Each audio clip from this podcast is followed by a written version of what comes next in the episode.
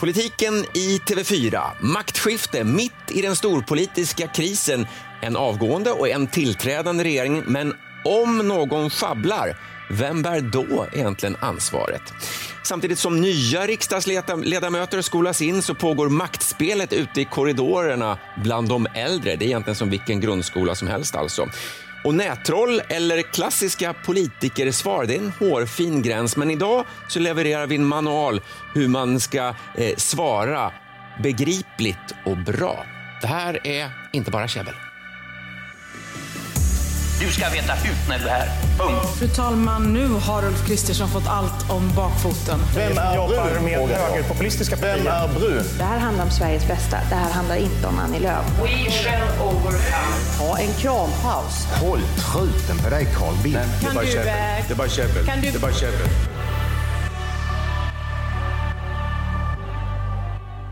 Hej och varmt välkomna in i poddstudion med Ann Tiberg tillbaka efter valspurten som du gjorde där får vi säga och Per Hermarud, våra dugliga politikkommentatorer. Jag vet inte, får man säga duglig? Det är, är det bra eller inte bra? Jag, jag kan inte värdera det. Jag vill, jag vill nog gärna vara duglig. Du är duglig. Per, känner du dig duglig idag? Jag får hoppas det. Jag Bättre- menar... bä- Bättre än att vara oduglig. Ja, verkligen. Ja, men jag menar, det är kärleksfullt. Eh, får vi i alla Du är också duglig. Ja, jag är ganska duglig. Jag heter Johan Macéus om ni undrar.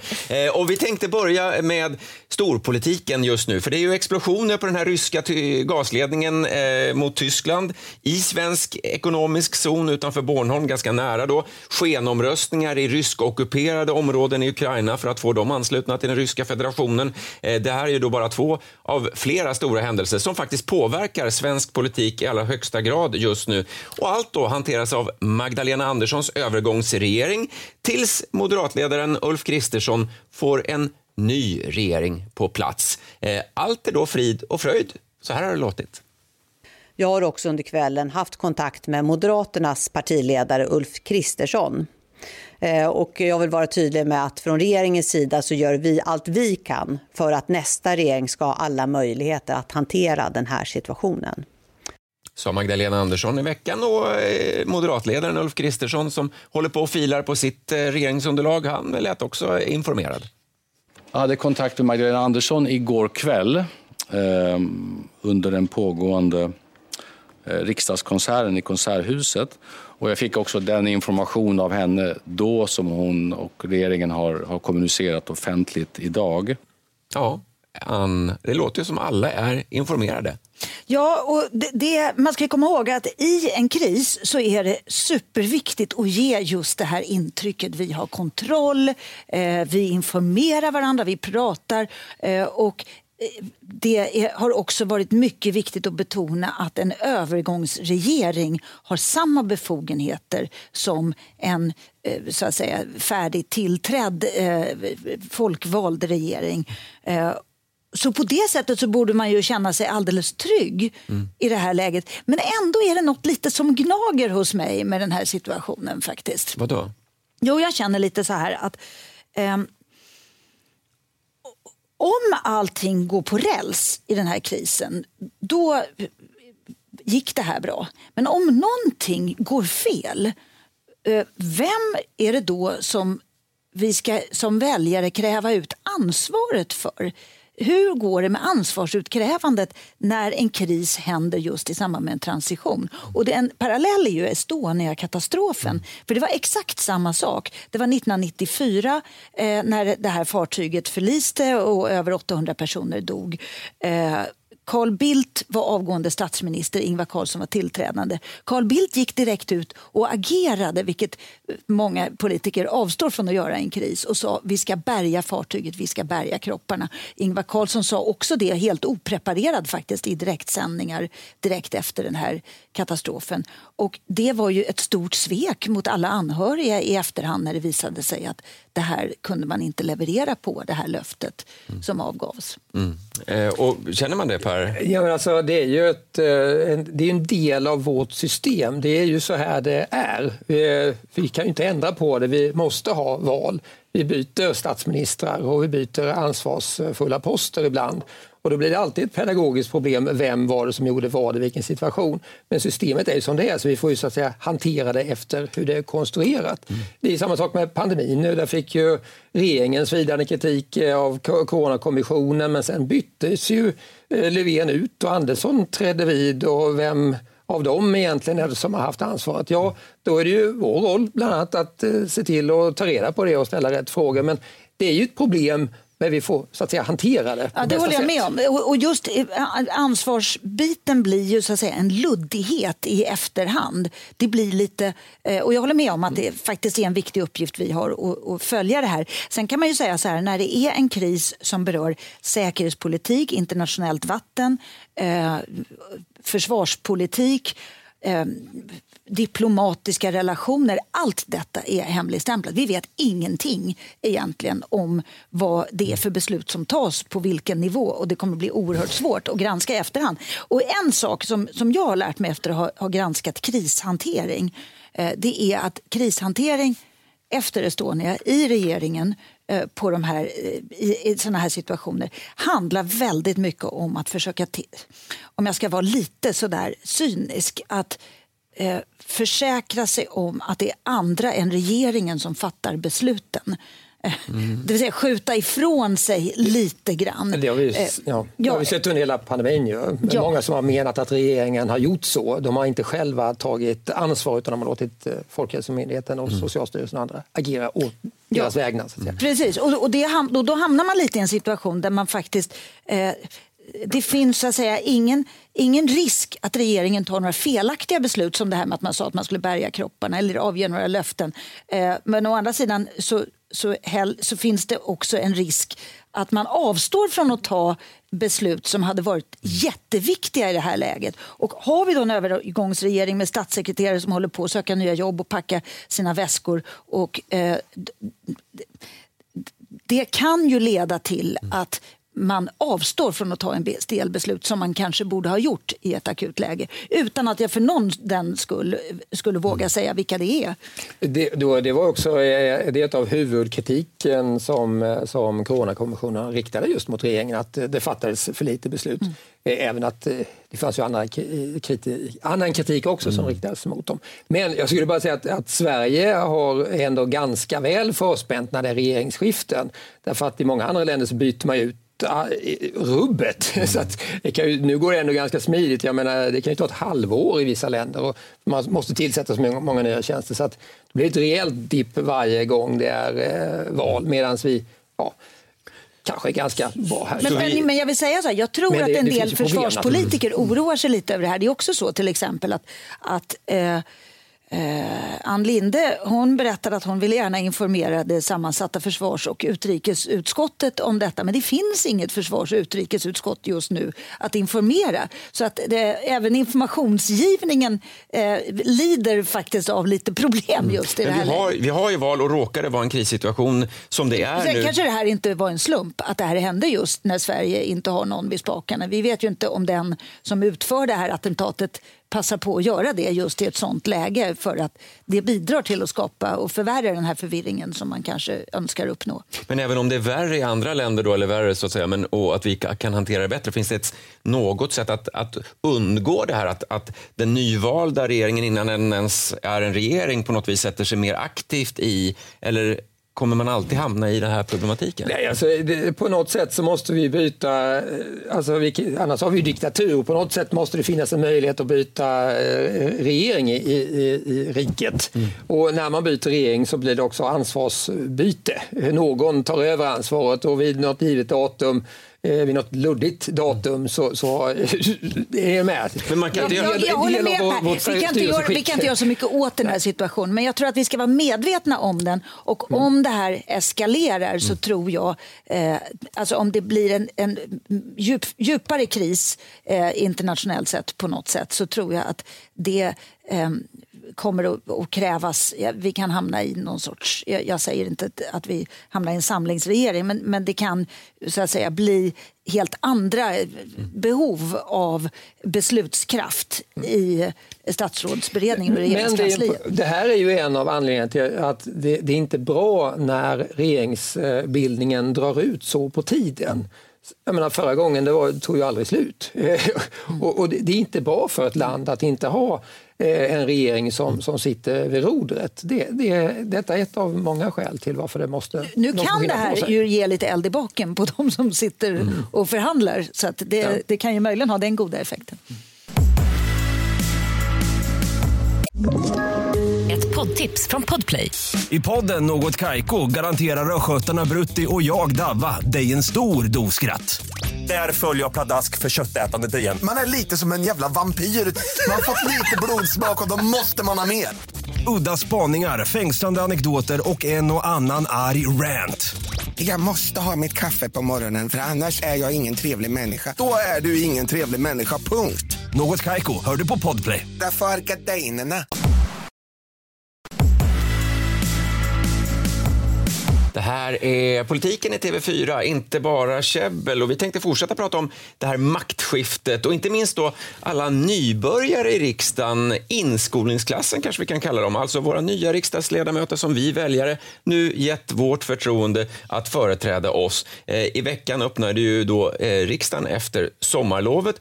Men eh, Per, alla riksdagsledamöter går inte i förskoleklass, eller hur? Eh, nej, verkligen inte. Jag har tittat på vilka riksdagsledamöter som har suttit längst. Eh, två har suttit i 28 år. Vi kan titta på ett klipp. De har suttit längst i riksdagen. Jag tror att det är väl Gunilla som är ålderspresident som har suttit längst i riksdagen. Det är du. Det här är från 1994 faktiskt. Men jag vet, du ska vara stor och hemsk. partisekreterare. och så här. Nej, nej, nej, jag ska rösta så. Jag ser ju fruktansvärt löjlig ut, men, men, men det är ändå väldigt roligt. Hur länge tänker du sitta kvar? Ja, det, det har jag faktiskt inte tagit ställning till.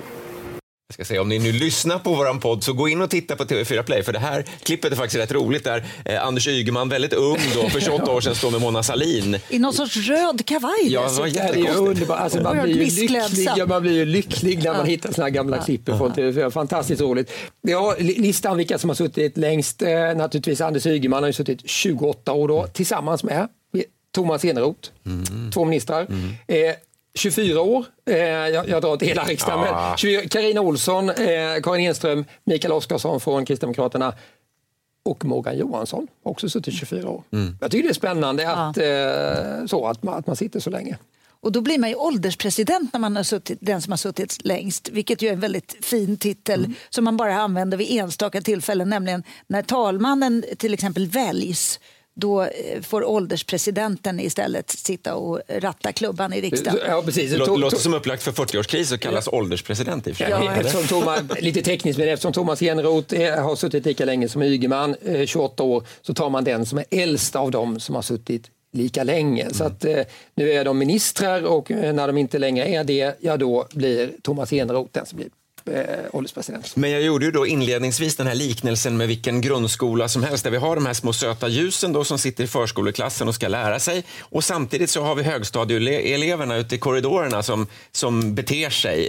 Funkar det lite så i riksdagen också skulle du säga? Och då tänker du att högstadieeleverna det är de här lite Det är de här mer 28 år. senior, de här Exakt. 28-åringarna så, som, som har varit med länge och vet hur det Kanske ska inte bara dem, men bland annat- maktspelas lite grann kanske. Ja, är det ett maktspel just nu? Ja, nu pågår ett maktspel och det handlar om utskottsplatserna, eh, hur de ska fördelas. Och det är eh, när vi spelar in det här på fredagen så ska de här eh, vara inne, faktiskt lämnas in från alla partierna listor på vilka som ska få sitta i vilka utskott. Ja, det är partierna som bestämmer det. Partierna bestämmer det och nästa vecka så röstar riksdagen faktiskt in de här formellt. Därefter så utser man de här ordförande och vice ordförandeposterna. Och jag tycker ju att det är det här med eh, ordförande och vice ordförandeposterna. Det är där, där maktspelet ligger. Men vad är praxis så att säga, utifrån valresultat, hur många mandat man har eller vad är det som avgör om man får en ordförandepost eller inte? Eller, eller kan det vara till och med så att, att det handlar om kompetens? Det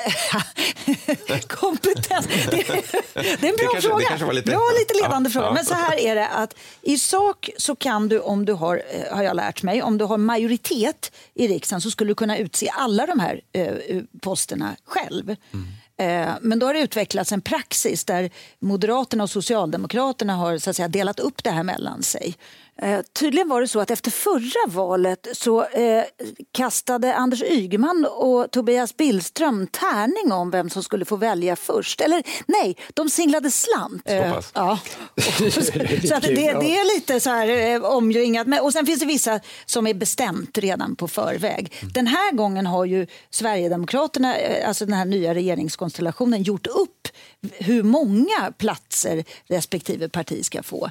Men så vitt jag vet så grälar de fortfarande om vem som ska ha vilken. Jag träffar inte bara Ygeman, jag pratar med en, eh, en drös eh, av nytillträdda riksdagsledamöter. Jag tror de är 81 helt nya riksdagsledamöter. Och jag tycker det är slående för många av dem är ju, har ju lång arbetslivserfarenhet och skickliga på sitt område. Jag träffade Fredrik Kärrholm, den här polisen, kriminologen som Eh, som ju är skicklig på det han gör naturligtvis. Andra är ju skickliga på sina ämnesområden. Jag frågade honom, tänker du sitta i justitieutskottet? Och det ville han ju. Men det är inte alls självklart att det är där han hamnade. Troligen är det det, men inte alls självklart. Mm. Så att det är alltså inte så att man behöver eller måste sitta i något utskott där man kan mest, utan han kan ju hamna någon annanstans. Det bestämmer så att säga, partiet. Alltså, det är inte Han- han kompetensen avvaktar. som styr, men det är klart att partiet kan ju styra in då såklart. Partiet vill naturligtvis sätta honom där om, eftersom han har den kompetensen. Men det kan ju också finnas andra hänsyn som de behöver ta. Där kommer ju maktkorridorspelet in igen. Då. Eh, man har ett begränsat antal platser, ordinarie platser som man kan tillsätta. Eh, det kanske är så att man har mer rutinerade personer eh, vad det gäller just justitiepolitik eh, än vad Kärrholm är. Men, eh, men eh, jag skulle gissa att han hamnade där. Men jag skulle säga att det finns en sekt faktiskt i, i riksdagens utskott och det är försvarspolitikerna. För de, de flyttar man inte på i första taget. De har suttit i samma utskott i valperiod efter valperiod eh, och är fullständiga experter på det här. Ja, men det, det kan ju vara en poäng också. Det, det, alltså det är en kontinuitet. Man vill ha kontinuitet i försvarspolitiken. Vi kan inte ena dagen gå med i Nato och andra dagen inte gå med i Nato. Liksom, Men, men kan det inte vara bra att ha nya fräscha ögon då Jo, in i ett utskott? Att man Alltså, liksom... det, det är en poäng också att det kommer in helt nya okunniga personer. Lite som när man, eh, alltså in, i domstolen. eh, Eller så här, det, man ska vara lite som ett nyfött barn, att man är nyfiken och kommer in och, och, och, kan det. Är som poäng att inte, om man säger lite elakt, gamla stofiler sitter på all makt, utan det kommer in annat blod också. Ja, är för det dynamik, finns, ju, va? det finns ju också det här med det här utrikeskorrespondentsjukan, att man blir native. Mm. Eh, att man blir liksom en del av eh, man börjar respekt, eh, representera ett skrå istället för att vara den här dömande politikern som ställer sig över eventuella problem inom myndigheter Jag, jag frågade förresten, lojaliteter. Mm. jag frågade förresten Kärrholm, eh, polisen, om vad han tänkte om, han är ju helt ny då, vad, vad tänker du om att uh, Ygeman eh, har suttit i 28 år? Han tyckte ju inte alls det var bra. Eh, så kan det inte vara. Eh, så frågade, men hur länge tänker du själv sitta? Eh, ja, det vet jag inte. Kan du tänka dig att sitta i 28 år? Eh, Ja, så det är, då, det är lite kul. Men, eh, nu Han var har- inte så konsekvent där. Nej, nej, han är inte så Men, kompet kompetenskrav för att få anställning som politiker, det, det, jag menar, i vilken arbetsintervju som helst så ska du visa vad du kan egentligen, men, men man behöver inte kunna så mycket för att hamna i riksdagen. Ja, eller? men nu måste jag ju faktiskt försvara politiker lite. Ja, gör det. är ju det finaste man kan bli. Man är Det var inte min fråga, utan min fråga var ju kompetens. Ja, men då är, man, då är det ju väljarna som tar ställning till kompetensen. Så att, eh, och, och, eh, någonstans så är det så här, jag tänker på att vara amerikansk president och ha 50 miljoner väljare som har röstat fram dig. Ja, men då leder det här. Det, är du färdig det, där? alltså, nej, jag vill bara säga att, att det går liksom inte att, att vikta det mot kompetens. Förlåt, förlåt att jag var näsvis nu, men... Ja, det är okej. ja, okej. Förlåt. Men det här leder oss in på nästa ämne, därför att du säger att väljarna väljer då utifrån och, och sätter då kompetens, eh, själv då bestämmer vem som är kompetent nog att sitta. Men om man luras då, för vi har ju rätt många politiker eh, som faktiskt kanske inte alltid håller sig till sanningen när vi journalister och för den del väljare också ställer kluriga frågor. Man försöker ducka eh, svar eh, och liksom, vi, vi ska faktiskt här nu, alldeles strax i alla fall, bjuda på en manual eh, hur man bäst eh, svarar för att inte hamna i, trampa i klaveret som politiker. Eh, manualernas drottning får vi säga, Ann Tiberg här i studion, har inspirerat många av er som lyssnar och tittar och har också inspirerat oss, eh, Per. Take it away. Absolut. Eh, Jag eh, var ju på eh, en presskonferens i veckan med Ulf Kristersson när han levererade ett episkt eh, politikersvar. Eh, Det är verkligen episkt. Vi kan lyssna på hur det lät. Som jag sa, eh, ingenting är klart förrän allting är klart och den frågan är självklart en av de frågor som ingår i det som slutligen kommer att bli klart. Eh, vänta, vänta, vänta. Ingenting är klart. Okej, eh, Ska vi lyssna, vi lyssnar en gång till? Ingenting. Lyssna. Som jag sa, eh, ingenting är klart förrän allting är klart och den frågan är självklart en av de frågor som ingår i det som slutligen kommer att bli klart. Jag tycker det är så bra. Ja, det är Hasse och Tage-nivå Ja, på den. ja, tycker jag. Ett, är det ett klassiskt svar som man brukar få? Jag menar, du har ju stått i de här valdebatten och allting eh, i hetluften, i direktsändning. Och då gäller det att hantera de där svåra frågorna för politikerna. Ja, och de svåra svaren för oss som ställer frågor ska Mm. vi på något sätt upprepa, och det gör man ju ofta, man upprepar ju frågan. Eh, det, här, det här var ett sätt att försöka stänga, Mm. och det kanske lyckades. Ja, jag tycker det. Alltså han, han, han är ju inte... Han är ändå ganska snäll. Han, han är, det är ju ingen desinformation. Han och jag var på en... Ett, jag bara berätta, vi var för någon månad sedan på ett seminarium med myndighet, MSB, eller Myndigheten för psykologiskt försvar. fick vi en manual där de beskrev hur Eh, de vill hjälpa oss att identifiera nättroll och desinformation. Det är viktigt att vi som journalister kan se vad som är desinformation. Det är väldigt, väldigt spännande. Ni ska få höra. De, hur är en aktör som är, som är ett, ett nättroll? Så här beskriver de. De drapar upp eh, sex stycken. Det är en person som eh, sysslar med personangrepp. Eh, whataboutism, alltså det är lite så här, men du då? Eh, störtflod av argument, eh, översvämmar motparten med en flod av argument som är fakta och källor, varav många är falska.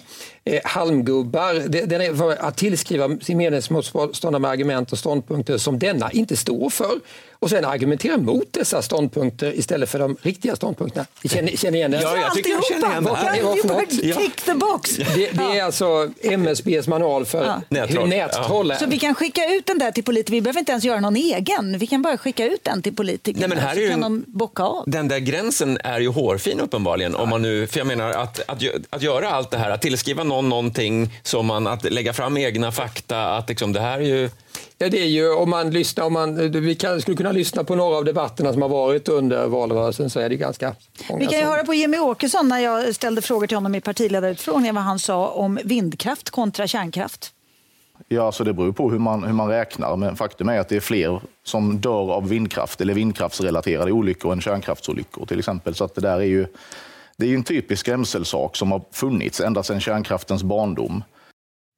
Skrämselsaken var här risken för kärnkraftsolyckor. Och, eh, det, var, det där tror jag var din punkt tre eller någonting. Att man blandar bort fakta och sådär. Och, och Ja, vad menar, är- stämmer det här? Vindkraftsolyckor, vad gör man då? Ramlar ner när man monterar det är vindkraftverket? arbetsplatsolyckor, alltså Ar- arbets- arbetsplatsolyckor ja. som man syftar på nästan enbart faktiskt. Och, eh, jag vet inte ens, så, så här, eh, det pågår en diskussion hur många som dog i Tjernobyl. Den är ganska öppen, eller efter Tjernobyl. Mm. Det beror lite på hur man räknar. Räknar man de som dog omedelbart eller alla eh, dödsfall lång effekter, eller? långt Mm. efter? Och den, den siffran rör sig från några tusen upp till tiotals tusen personer. Och, eh, så, så det här beror helt på hur man räknar. Och han stödjer sig på, det har varit någon sorts diskussion noterade jag här eh, i internationell media där man räknar antal dödsolyckor i förhållande till producerad kilowattimme. Alltså Eh, statistik kan man vrida och vända på precis Exakt. hur som helst. Då. Och det, eftersom man producerar ganska många kilowattimmar Mm. i kärnkraft så blir det så att säga då möjligen om man då skulle räkna in arbetskraftsolyckor och så, ganska få eh, döda. Men kan man få en manual då? För att det här är att, att, att bli betraktad som ett nättroll eh, vill ju ingen politiker naturligtvis. Men ändå vill man ju hantera frågorna. Men finns det en väg att gå? Finns det en bra väg att gå för att klara sig undan allt? Så trevligt att du frågar. jo, jag, jag, jag har en liten enkel manual här då. För eh, det som har hänt i politiken under de, de år som jag har bevakat politik det är att vi har gått från att jag ställer en fråga och får ett svar eh, som är baserat på att man lyssnar på frågan till att jag ställer en fråga och får ett svar som inte överhuvudtaget har något med frågan att göra. Så punkt ett i den här manualen är lyssna på frågan. Vi diskuterar ju rätt ofta oss som intervjuare det är ganska svårt att göra intervjuer. För man kan vara lite inne i sin egen fråga eh, eller sin frågelinje, att man nästan tappar bort svaren ibland. Mm. Det tror jag alla vet som har gjort intervjuer. Jag tror att det är lite likadant för politikerna. De är så inne i sitt eget budskap att de tappar bort frågorna. Mm. Så punkt ett i manualen det är faktiskt att lyssna på vad det är du får för fråga. Punkt två är det är inte förbjudet att säga ja eller nej varje svar behöver inte vara 20 sekunder långt eller 40 eller vad det är. Eh, har du någon... Eh... Ja, men, eh, det, det trista eller det jobbiga är ju att eh, om när politikerna är hos sina medietränare, vilket de är, mm. Eh, de får ju kurser i hur man ska svara journalister. Då är det ju tyvärr då ofta så att de lär sig att strunta i vad frågan är och, och ge sitt eget budskap och så här. Vilket ju gör det... Jag tror, jag tror någonstans att en politiker eh, som är ärlig och svarar från hjärtat och säger som det är och struntar i mediaträningen skulle vinna svenska folkets eh, röst till stor del. Jag, jag, ska alltså tillägga, jag ska tillägga Istället för att vara som en papegoja. Abs liksom. Absolut, och då är det så här att, att polit det finns ett problem med det här för politiker och det är att eh, om du har politiker som följer sitt hjärta det hade vi, vi hade Göran Persson som statsminister. Då fungerade det faktiskt så att, det, det, vet jag, att de som jobbade som pressekreterare för honom, de var tvungna att slå på tvn hela tiden och höra vad han sa så att de snabbt kunde kommunicera ut till resten av organisationen. Nu tycker vi så här i den här frågan. Så, jag tänkte på Donald Trump. Ja, ja men det var nog lite så kanske. Men jag tror det är nog ingen slump att, för jag tror att Donald Trump talar, han, han är inte medietränad. Jag får i alla fall den känslan, jag vet inte, men jag får den känslan. Och det är därför han, det är en av förklaringarna till att han vinner så mycket röster. Ja. Är det fler punkter i manualen eller var du färdig där? Inget, eh, eller så, jag tar inte ställning till Donald Trump, men nej. alltså en nej, men jag förstår, ja, jag förstår. Ja, nej, men eh, min, min punkt ett då är att lyssna och punkt ja. två är att... Och sen är det ju den här tredje punkten, det är ju egentligen det här att förhålla sig till de här så kallade talreglerna eller mm. talepunkterna som man skickar ut. Och det roliga att, var ju våra debatter där vi satte 30 sekunder, det var ju faktiskt inte alla som, som behövde fylla ut de där 30 sekunderna, det var faktiskt några någon gång som svarade kort. Ja. ja. det var inte ofta, men det hände. Nej, det hände faktiskt. Ja. Ja. är, är, podden slut nu? Nu är podden slut. Det var ett kort svar. Eh, svar ja. Ja, men bra. Det är så där man ska svara. Bra svar. Tack för idag, Ann Tiberg. Per Hermarud, tack för att ni har lyssnat. Eh, inte bara käbbel finns ju där poddar finns. Vill ni se oss? Ni ska får inte missa det här klippet med Ygeman. Eh, gå in på TV4 Play eh, och se oss eh, där. Tack för idag. Podplay ett poddtips från Podplay. I fallen jag aldrig glömmer djupdyker Hasse Aro i arbetet bakom några av Sveriges mest uppseendeväckande brottsutredningar. Går vi in med hemlig telefonavlyssning och, och då upplever vi att vi får en total förändring av hans beteende. Vad är det som händer nu? Vem är det som läcker? Och så säger han att jag är kriminell, jag har varit kriminell i hela mitt liv men att mörda ett barn, där går min gräns. Nya säsongen av Fallen jag aldrig glömmer på Podplay.